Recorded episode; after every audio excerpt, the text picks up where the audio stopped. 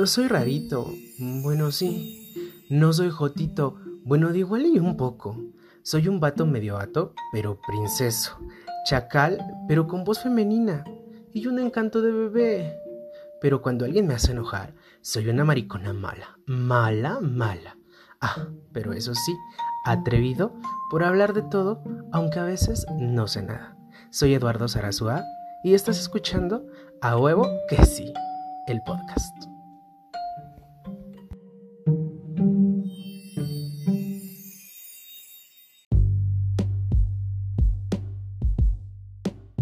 Babies, babies, babies, ¿cómo están? Ya se habían olvidado de mí, había tenido una o dos semanas sin, subir podcast, pero pues ya estoy consiguiendo los patrocinadores y pues ya, ya, ya, todavía no tengo. Pero pues ahí vamos, ahí vamos, gente bonita. Bienvenidos al episodio número 4 de A Huevo, A Huevo que sí, gente.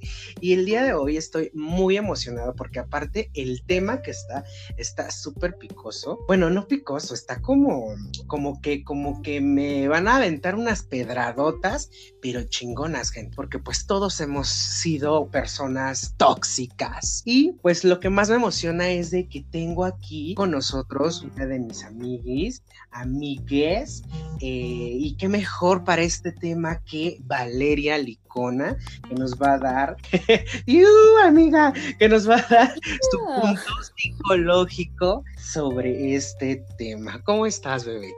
Muchas gracias, amigo. Primeramente, muchas gracias por haberme invitado para colaborar contigo. Estoy muy, muy, muy feliz de estar esta noche contigo, eh, sobre todo para hablar de las personas tóxicas o relaciones tóxicas. Mm, sobre todo, ya que todos, todos alguna vez hemos pasado por ese momento. Yo creo que tú también, ¿no? Me lo vas a negar. No, claro que sí, amiga, ¿no? Pues este, la verdad es de que me da muchísimo gusto que hayas aceptado esta invitación, ¿vale? Y pues, qué mejor este tema que una persona que, que, que pues, eh, ha conocido a muchas personas tóxicas. Exactamente. He estado en los dos papeles tanto a la persona que le ha tocado convivir con gente tóxica como del lado del terapeuta que ha tratado a personas tóxicas. Así que te puedo decir que sí tengo experiencia sobre ese tema. y muchas gracias nuevamente por invitarme a tu programa. Estoy muy, muy feliz. Muchas gracias. Claro que sí, amiga. Pues vamos ahora sí que empezar, como dicen por ahí, vamos a empezar por el principio. Las relaciones tóxicas, o sea, realmente, ¿por qué será que em, son relaciones que por alguna razón, por alguna extraña razón, tanto la persona que te está agrediendo, tanto la persona, ya sea físico, psicológico, mental, o sea, tú eres la experta, amiga, a mí, tú corrígeme las veces que tú quieras, yo estoy aprendiendo. Y, em, ¿cómo se llama? ¿Cómo es tan impresionante? Ya sea que tú te dejas que una persona sea Esa persona maltratada en este caso. Pues sí, y como tú lo mencionaste, existen diferentes tipos de maltrato, desde el físico, el psicológico, hasta el económico. Que muchas veces, ¿cómo puedes, cómo puede ser que alguien te puede lastimar económicamente? Claro que sí, porque te haces dependiente de la economía de alguien y ahí es cuando la persona puede abusar de ti. Pero mira, primero me gustaría ir platicándoles un poco acerca de lo que es una persona tóxica y la definición de tóxico. Todos conocemos y hemos visto la definición de tóxico, que es algo que no le hace bien a la salud. En eso yo creo que todos estamos de acuerdo. Pero. El alcohol, por ejemplo. para nuestra salud, para nuestro organismo, pero aún así lo ignoramos y decimos que no pasa nada. Exactamente eso. Quedamos en que tóxico es algo que daña tu cuerpo, ¿no? Y si nos vamos a personas tóxicas o relaciones tóxicas, es el mismo concepto. En esa parte sí quedamos como claro, pero también otro, un punto muy importante es que lo que es tóxico para ti no siempre tiene que ser tóxico para mí. Por ejemplo, entramos a un tema muy simple, ¿no? Las alergias. Yo puedo ser alérgica al polvo, entonces quiere decir que eso es tóxico para mí, pero al contrario, para ti no lo puede ser. Entonces hay que ver qué es en realidad una relación tóxica. Oye, amiga, pero a ver, ahí, ahí me, me brinca algo de decir, o sea, si yo, es algo tonto, burdo, y a lo mejor la gente me va a decir, ahí está, está, pero pendeja. pero, o sea, a mí lo que tú estás diciendo ahorita es de que, por ejemplo, si yo veo que tú, que, que, tú estás siendo maltratada psicológicamente, o sea, yo en esta parte de acá de como amigo, pero tú no ves que sea tóxico, no es tóxico. Sí, sí, claro. No sé si me logro. Ya te entendí la parte de un tercero que está viendo la relación, pero, pero yo hablo de la toxicidad a nivel persona. Por ejemplo, eh, imaginamos ah, que yo soy una mujer súper ocupada y no tengo tiempo de contestarle ningún mensaje a mi novio. Entonces ahí mi novio se va a enojar porque no le contesto, pero ahí yo voy a ser tóxica para él al no escribirle. Pero puede ser también un hombre muy, muy ocupado, el cual tampoco tiene tiempo para escribirme y eso yo lo debo entender. En el momento que los dos quedamos de acuerdo con ello, ya no se rompe ese lazo de toxicidad. ya, ya, ya, ya, ya. Les digo, gente, que estoy re pendeja. aquí estamos para aprender. No, sí, ya. Sí, amiga, no, la verdad es de que yo muchísimo más. Entonces, sí, ya, ya, ya entendí. Finalmente, la relación tóxica, eh, como me lo mencionabas hace un ratito, es finalmente en la relación, ¿no? Cómo lo percibe cada uno. O sea, es este, ¿cómo se llama? Yo, como tú dices, le mando un mensaje diciéndole, sabes que hoy no vas a salir y si esa persona lo percibe tóxico, pero tal vez yo no y, o al revés. o viceversa. O nos ponemos de acuerdo y ya se rompe ese lazo, como dices. Ajá, porque mira, hay algo que siempre nos han dicho y nunca, es como tú decías, es que yo le estoy diciendo a mi amiga que esa relación es tóxica, pero ella no se da cuenta. Desde el noviazgo siempre inician las señales de alerta. ¿Qué son las señales de alerta? Como dices, tengo ahorita una relación y yo no quiero que mi novio vaya a una fiesta. ¿Tú crees que es bueno o malo? Desde tu punto de vista. Desde mi punto de vista, yo creo que es tóxico. Bueno, es que realmente es malo, ¿no? Pues sí, porque ya estás privando a la otra persona de su libertad. Sí, claro. Entonces ahí te digo que diferencia un poco lo que es tóxico o no es tóxico. Pero mientras tú tengas claro lo que son tus, ¿qué te podría decir? Como tus límites, hasta dónde permites que la otra persona te haga daño y mientras no traspase eso, no va a ser, no se va a convertir en algo tóxico. O sea, tú podrás estar permitiendo, por ejemplo, hasta cierto punto, que bueno, son esas señales, ¿no? De alarma, esos focos rojos que, que te va diciendo en la relación, oye, ¿sabes que esta persona me está prohibiendo salir por XY circunstancia? Eh, pero no me, me, está prohibiendo, no, no es de que me esté prohibiendo salir, sino me está aconsejando, a lo mejor yo lo puedo ver de esa manera, me está aconsejando no salir porque está el coronavirus, ¿no? Que finalmente ahí a lo mejor ya, ya no se torna tan tóxico porque finalmente está viendo por, tu, salud, por tu bien. ¿Por qué no tendrías por, por tu bienestar? ok, no, hermana, ni cervezas hay que tomar, que bueno, ya aquí en Pachuca, amiga, ya, ya los oxos están repletos de, de alcohol de cerveza, ¿eh? De toxicidad. no, no, no, no. de toxicidad, amiga. Nos estamos llenando, llenos de toxicidad te maltratan tanto como tú te dejes maltratar. Es exactamente. Entonces existe una toxicidad activa y pasiva. Exacto. Mira, en relaciones eh, psicológicamente se marca como las relaciones codependientes. Dices, hay un activo y un pasivo. En este caso es dependiente y codependiente. El dependiente sería el activo directo el indirecto sería el codependiente. Y bueno, o sea, realmente, ¿cuáles, por ejemplo, nos estabas mencionando hace rato, cuáles son las características de estas personas? O sea, estas personas, obviamente los focos rojos los vas a tener y yo creo que por muy enamorados, dicen que cuando uno está enamorado tiene eh, tantos químicos en nuestra cabeza que, es la droga del amor que hace que, que, que nos haga tontos, ¿no? Que nos haga, que no veamos más allá de lo que estamos viendo. O sea, ¿cómo, dicen que, o sea, el, permitir todo, el perdonar todo, eh, la droga del perdono todo, ¿me entiendes? Cuando estamos como que súper enamorados y súper clavados. O sea, ahí, ¿cómo uno puede distinguir que, nuestra pareja o que nosotros mismos estamos siendo eh, tóxicos? Mira, la, de hecho, las relaciones codependientes se dan exactamente por eso, como dices, la, tú dices la droga, es la sustancia del amor, es una sustancia que que es oxitocina, que genera tu cerebro cuando estás en contacto con la otra persona. Muchas veces en este tipo de relaciones relaciones caen en un círculo vicioso.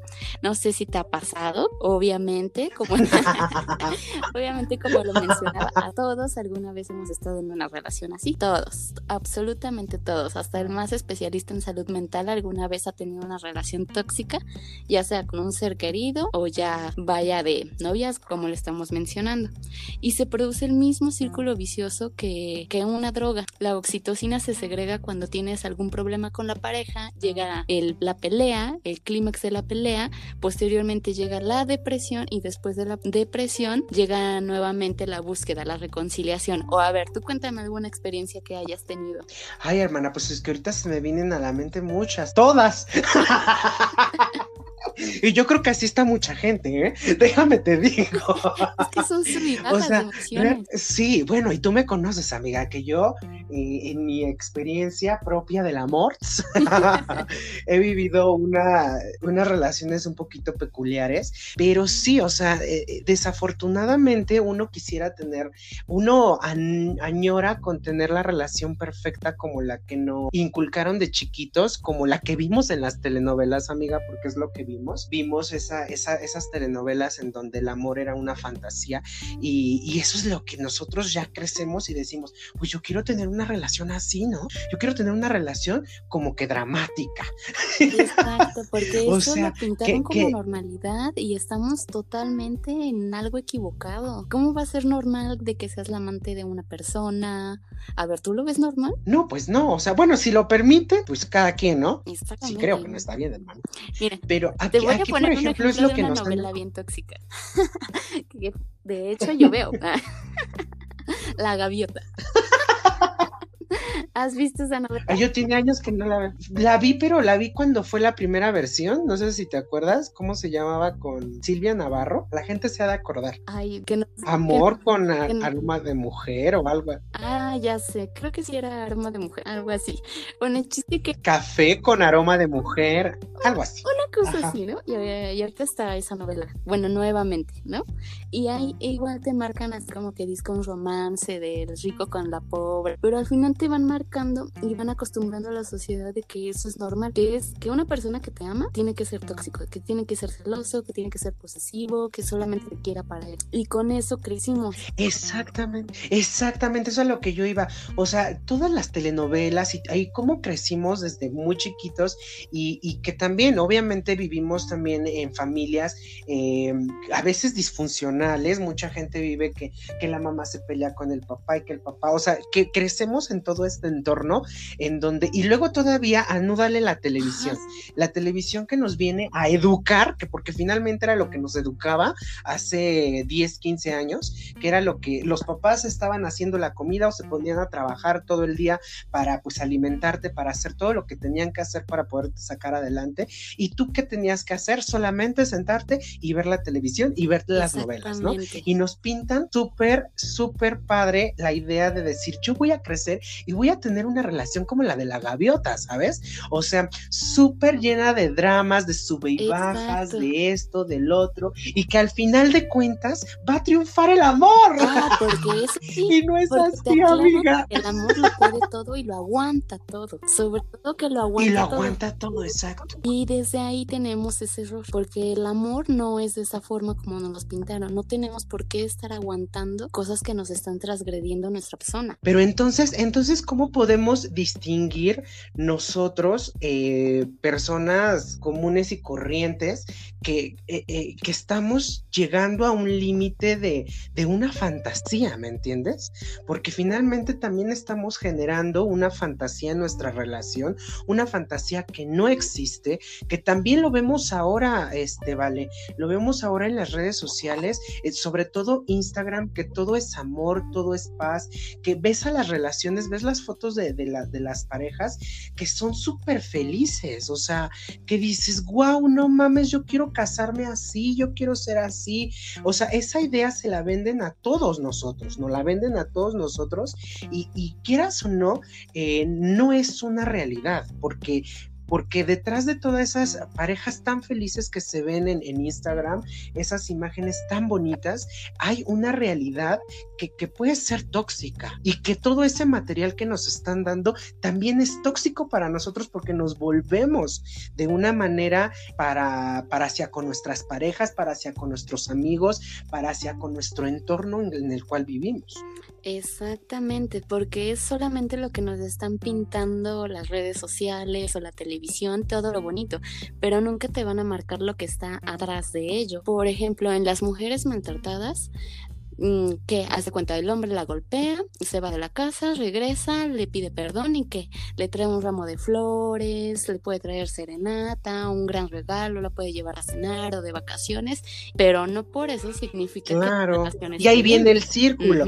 que es lo que te digo. Claro, y ahí viene el círculo que hablabas hace rato, ese círculo vicioso de toxicidad en el cual me preguntabas que si yo he vivido y que realmente ahorita se me viene muy a la, a la cabeza o algo que sí es demasiado intenso, pero que digo, oye, ¿sabes qué? Es que si yo le dejo de hablar o lo dejo de buscar, sé que me va a buscar. ¿Por qué? Porque ya, ya, ya le quité mi atención.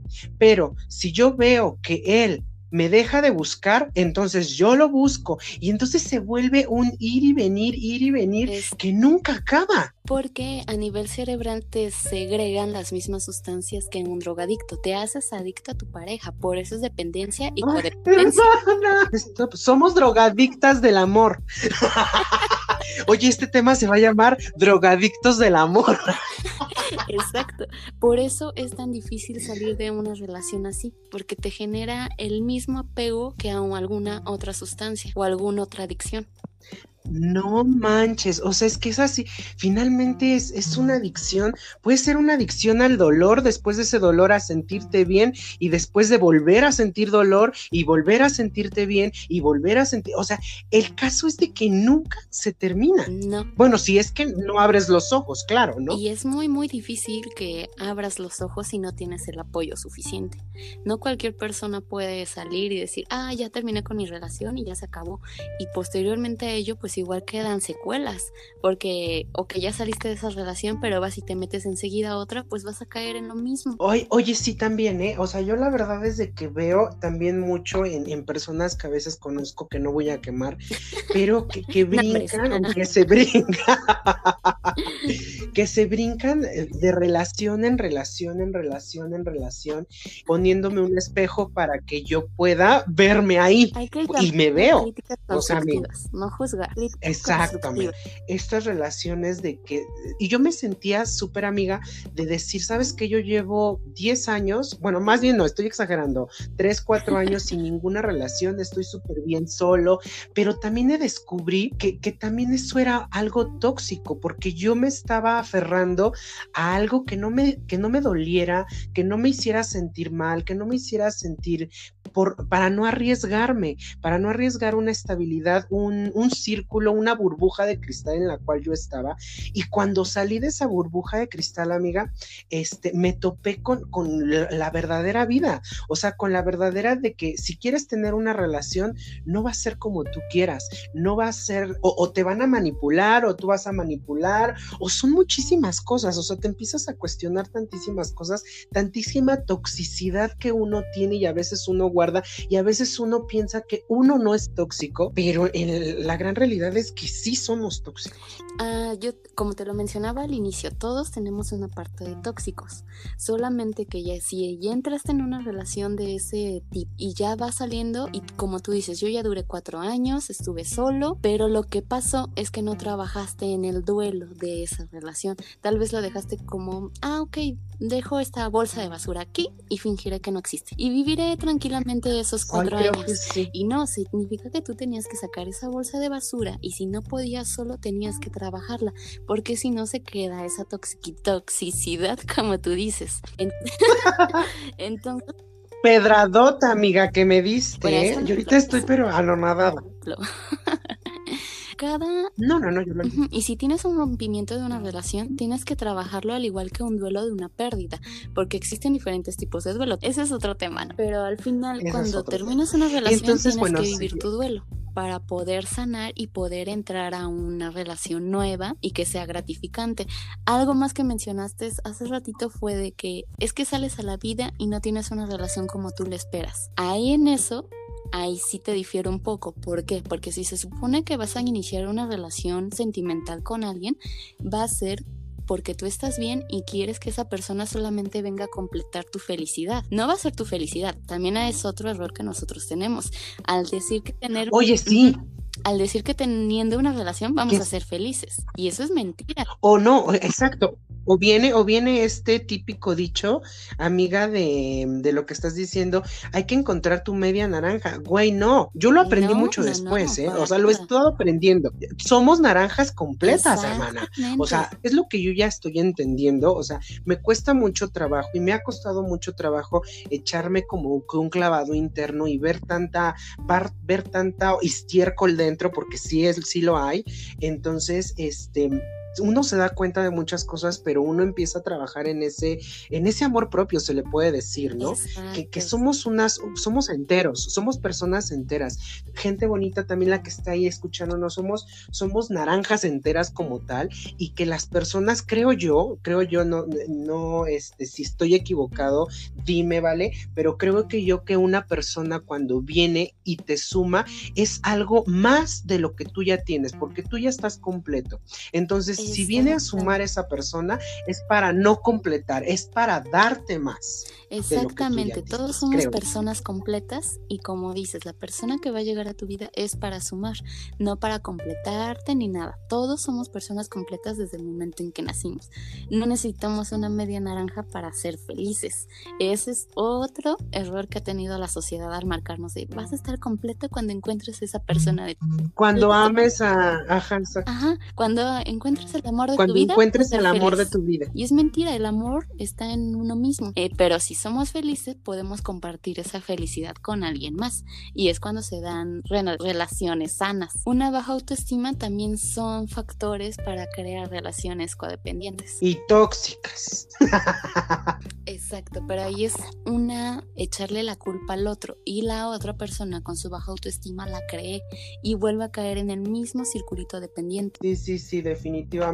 Mira, les voy a contar aquí algo, gente bonita, vale. A mí, y creo que ya te la había contado, ya te la había yo contado, pero es así, algo muy rápido. A mí me cuesta mucho o me costaba, estoy intentando decir no, pero es una parte que digo, güey, tengo que aprender a decir no, pero yo cuando digo no, yo creo que a mucha gente le ha de pasar lo mismo, este, me siento con culpa, ¿sabes? Siento que yo debo de, de dar siempre, de decir sí de complacer siempre a la gente a mi alrededor y, eso lo hago en base a, todo tipo de mis relaciones o lo hacía, ¿no?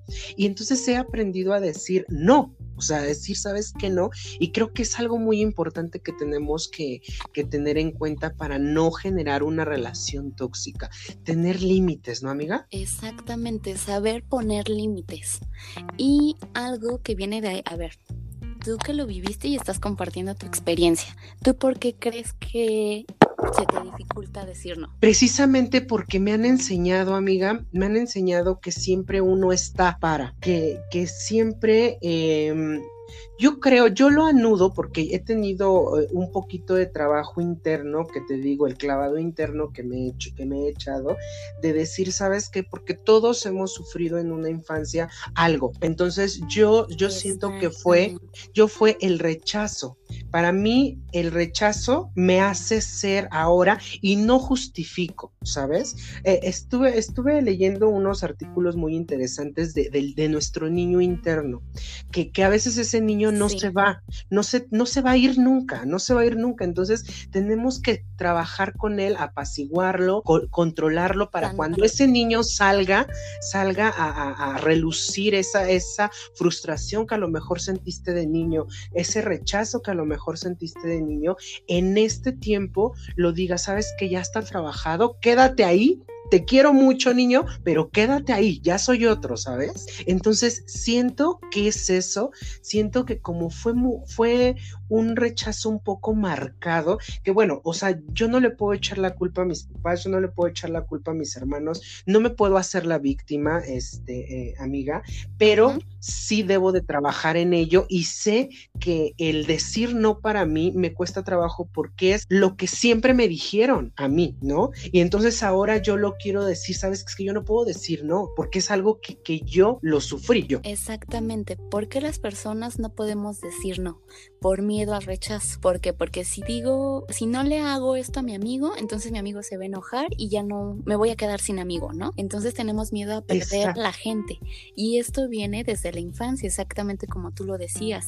Viene por un miedo al abandono, tal vez porque fuiste hijo abandonado, tal vez solamente tuviste una madre o solamente tuviste un padre, ya sea porque se hayan separado o porque haya fallecido. Tomarse como abandono cuando uno de los padres es ausente. También se puede tomar como abandono cuando los padres están ahí, pero a lo mejor están muy ocupados en estar trabajando, la mamá haciendo la comida y el hijo viene y le dice, papá, ¿puedo jugar? Mamá, ¿puedo jugar? Y los papás te dicen, no.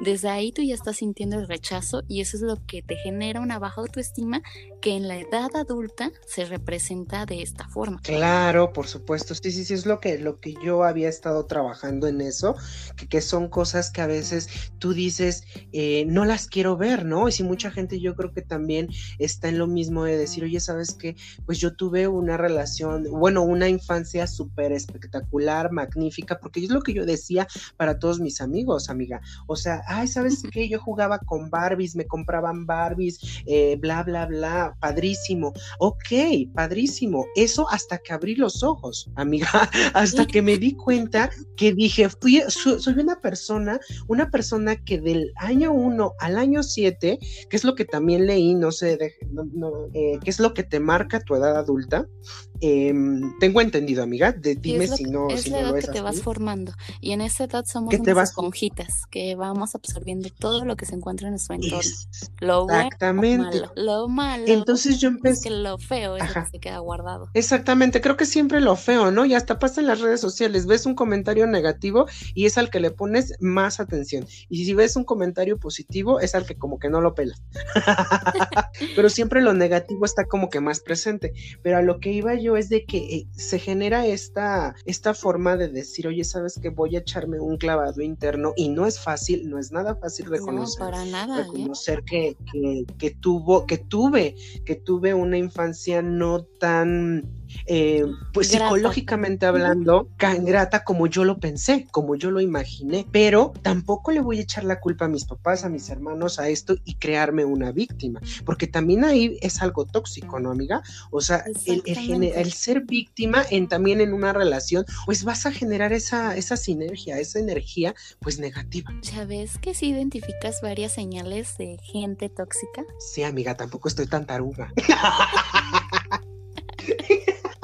para nada, para nada. Pero no, amiga, pero tú eres la experta, entonces yo estoy aprendiendo de ti, amigos. Te digo, todos aprendemos de todos. Las experiencias son las que nos van marcando y dando experiencia para rectificar cosas de nuestra vida. Nos va a servir como terapia a todos y a los que nos escuchan también, ¿no? Porque ¿estás, de acuerdo, amiga? Amiga, no sé si te darás cuenta, tú eres psicóloga.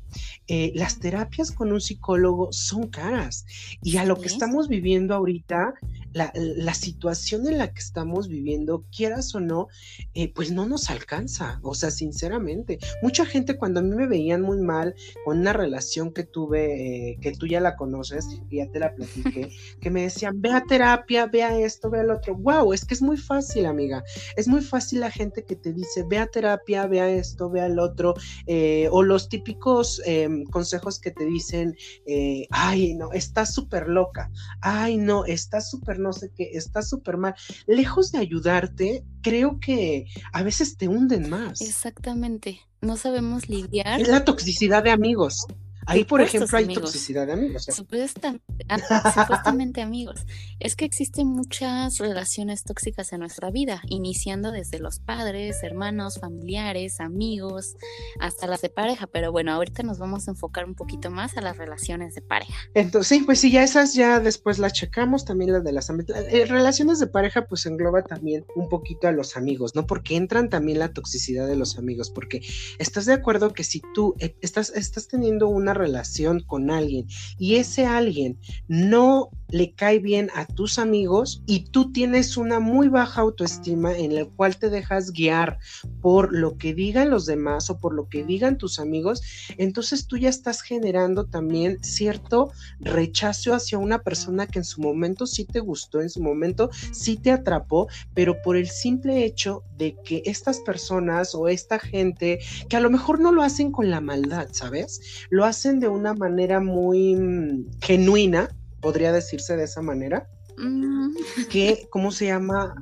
Eh, bueno, hay a veces que sí, lo hacen, conocemos gente que sí, que lo hacen por joder, que lo hacen por joder, pero también está en, uno, ¿no? Creo yo, amiga, en uno, de decir, oye, ¿sabes qué? Pues si está muy feíto, es mi pinche novio y lo quiero. A mí me gustan así y no me importa lo que digan los demás, pero hay que valorar, por ejemplo, tú dices, es que mi grupito de amigos no quiere a mi pareja, pero hay que valorar por qué no quiere a tu pareja. A lo mejor no lo quieren porque es muy detallista contigo y tus amigas son unas envidiosas, o no lo quieren porque en realidad han visto que te hace llorar, que te hace dramas, que te ha llegado a pegar. O sea, sí, hay que valorar todo, no solamente decir, mis amigos no lo quieren, lo voy... Ay, no me quieren, echarnos al drama, ¿no? O sea, tampoco hay que echarnos al drama. Sí, sí, sí, sí, sí. Definitivamente los amigos siempre, eh, muchos de ellos van a tener toda la razón y, y, tú vas a ser el de decir, oye, sabes que hasta que yo reaccione voy a tener la, conciencia, ¿no? En, esta, en estas relaciones. Mira, pues la principal característica que está así súper marcada en las relaciones dependientes y codependientes es la baja autoestima. Es así, súper marcadísima, es por la cual se inician las relaciones tóxicas. Otra también podría ser... Y baja autoestima de los dos, ¿no? De ambos, claro. de ambos. De ambos, ambos, ambos. No es de que, ay, yo tengo muy alta autoestima, no. Tal vez puede ser un trastorno narcisista, que es una baja autoestima disfrazada, pero al fin y al cabo cae en lo mismo, baja autoestima. Otro de las características podría ser la represión. ¿Por qué la represión? Porque tal vez tu pareja te está diciendo, no, pues es que no me gusta que te expreses de esa manera, me gusta que te vistas así, no me gusta que te comportes de tal manera. En ese caso podemos decir que estás reprimiendo las, mm, pues sí, la manera de ser de esa gente, bueno, de tu pareja. Otra de las características es la obsesión, de estarte escribiendo, marcando a cada rato para saber qué estás haciendo y dónde estás. Ah, le voy a marcar. Ay, oye, amiga, eso es espantoso.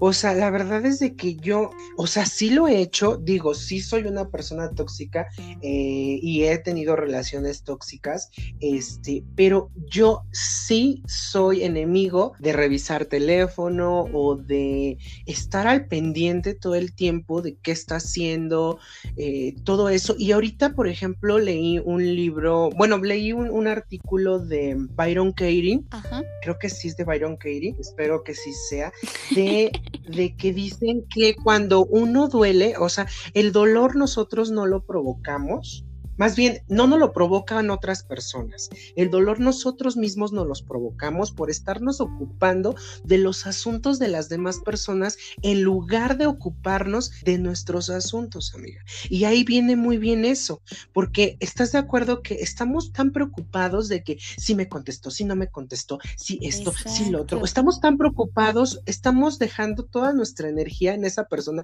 cuando esa persona puede ser que está feliz de la vida sin que le importe nada, pero pero nosotros pensamos que, ya nos está haciendo daño, ya estamos sufriendo porque no nos contesta rápido y, no tendríamos y le echamos la culpa a esa persona de nuestro dolor cuando la realidad nosotros mismos estamos construyendo ese dolor de pendejadas.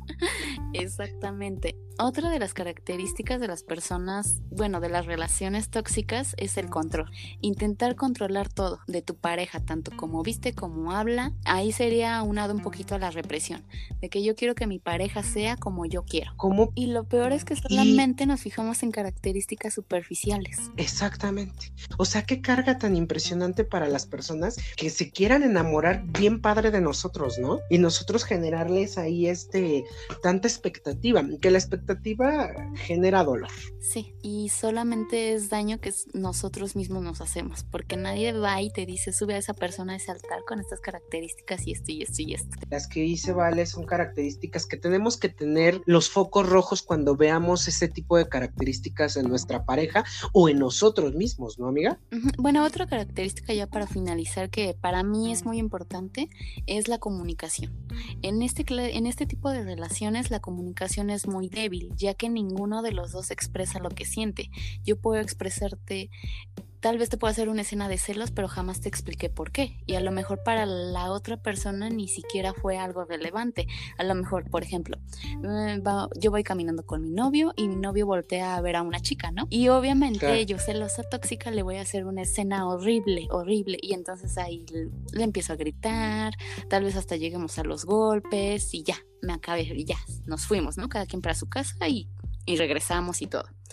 Pero ya si yo en ese momento yo le hubiera explicado a mi novio, es que mira, la verdad me molesta que voltees a ver a otras chicas cuando vas conmigo. Y tal vez él me pudo haber dado su punto de vista. A lo mejor ni siquiera volteó a ver a la chica y yo haciéndome lagunas mentales. Conjeturas. Ajá, exactamente. Entonces, por eso es muy Conjeturas innecesarias. Muy innecesarias. Por eso es muy importante comunicación para transmitir nuestros sentimientos, decir lo que percibimos y pues llegar a acuerdos. Finalmente, ya está, gente. ¿Algunos otros consejos que quieras este, darnos, amiga, para, para pues no caer en estas redes que pues es difícil, ¿no? Es difícil no caer en las redes de la toxicidad, pero pues si podemos ayudar, qué mejor. Exactamente, si podemos ayudar, qué mejor. Pues hay, bueno, serían varios consejos. Desde el principio lo que te marcaba las señales de alerta en el noviazgo. Desde el principio nosotros nos vamos dando cuenta de esas pequeñas señales, esos focos rojos de que la otra persona presenta. Por ejemplo, yo tengo ahorita un novio, nos estamos conociendo y, me empieza a sonar el celular y empieza a preguntar, mm, ¿quién es? Como que hablas mucho por teléfono. Esas son pequeñas cositas. O llevo medio año con mi novio y vamos a una fiesta y yo voy a usar un vestido corto y me dice, no, no te lleves eso porque no te voy a llevar así. Esas son pequeñas señales que a la larga nos pueden perjudicar y caer en este círculo. Hello, te invito a que sigas mis redes sociales. En Instagram y Twitter estoy como Eduardo Sarazúa y en YouTube Charlando EZ. Sigue escuchando tu podcast.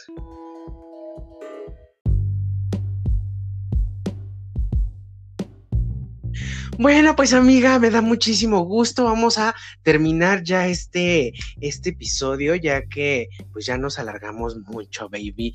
Así que da los últimos tips. claro que sí. Mira, les voy a dar unos cinco tips rápidos para lidiar con una persona tóxica.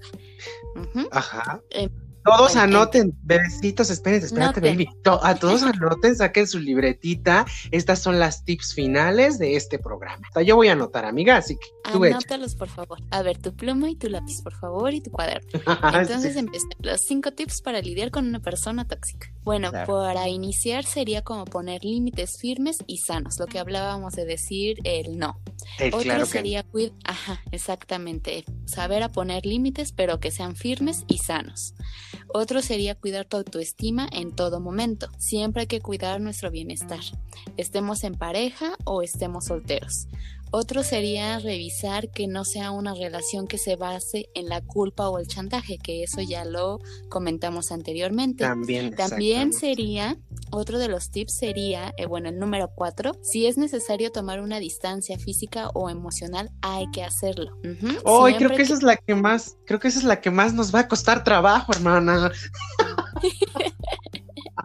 Pero si es necesario, hay que aprender a detectarla con lo que mencionamos anteriormente, con los foquitos rojos.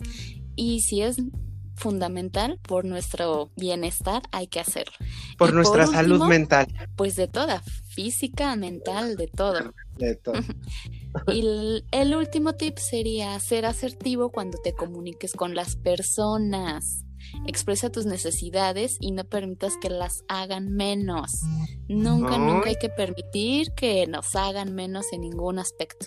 Esos serían como los cinco tips para lidiar con una persona tóxica. pues bueno, perfectos. A mí pues me encantaron. Yo creo que voy a, voy a empezar a aplicarlas. Voy a empezar a aplicar todos estos tips y, me voy a poner a, escuchar este podcast, a escucharlo y a escucharlo porque pues sí dijimos cosas muy, muy interesantes y muy padres, amiga.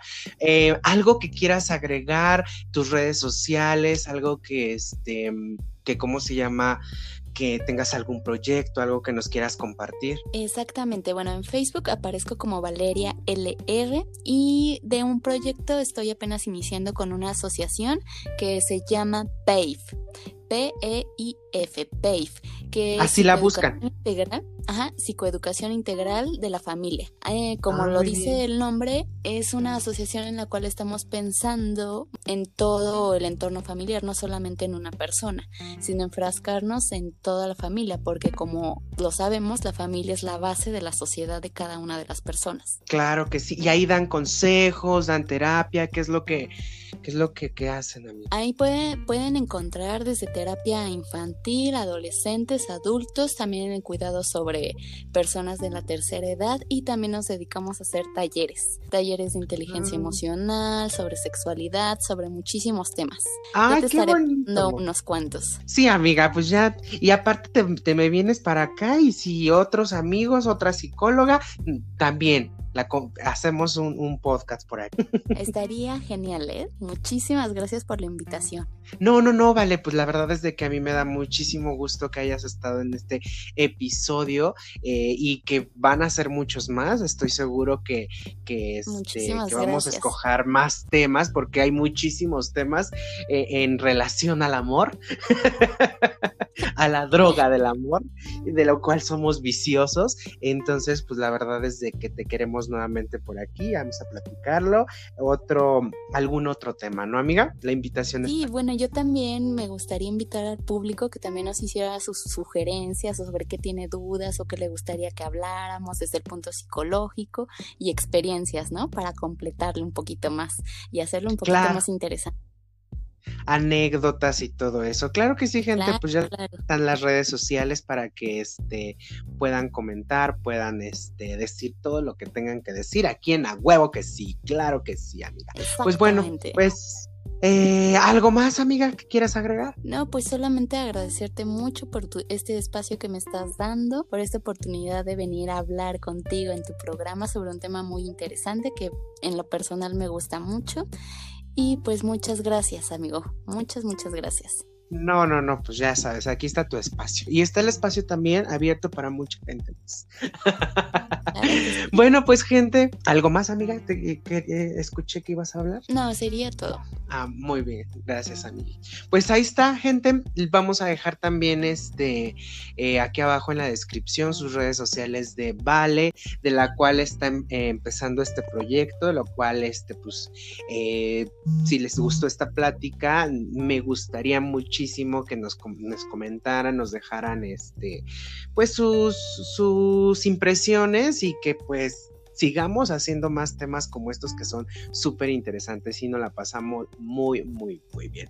Pues bueno, gente, esto ha sido todo por el episodio de hoy. Nos vemos para la próxima. Chaito.